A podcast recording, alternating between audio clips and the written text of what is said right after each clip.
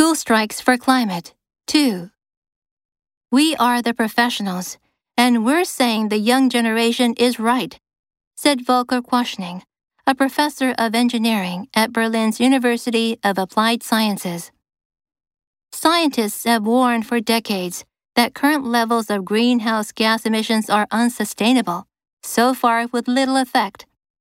In 2015, world leaders agreed in Paris to a goal of keeping the Earth's global temperature rise by the end of the century well below 2 degrees Celsius, 3.6 degrees Fahrenheit.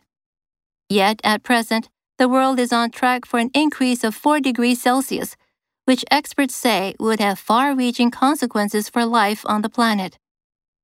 In France, activist groups launched legal action this week for failing to do enough to fight climate change, citing a similar successful effort in the Netherlands. In Germany, environmental groups and experts have attacked government plans to continue using coal and natural gas for decades to come. Activists say that countries like Germany should fully decarbonize by 2040 giving less advanced nations a bit more time to wean themselves off fossil fuels while still meeting the Paris goal globally. Other changes needed to curb greenhouse gas emissions include ramping up renewable energy production, reining in overconsumption culture now spreading beyond the industrialized West, and changing diets, experts say. On track for. The economy is on track for recovery. Far reaching.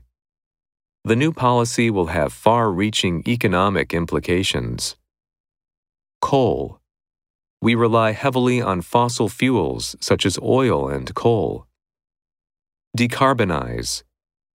Efforts toward a decarbonized society. Wean. I tried to wean him away from gambling.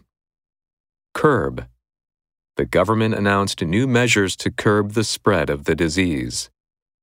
Ramp up. The automaker ramped up production to 9,000 units per month. Renewable. We must transition from fossil fuels to renewable energy. Rein in. The government is trying to rein in healthcare costs.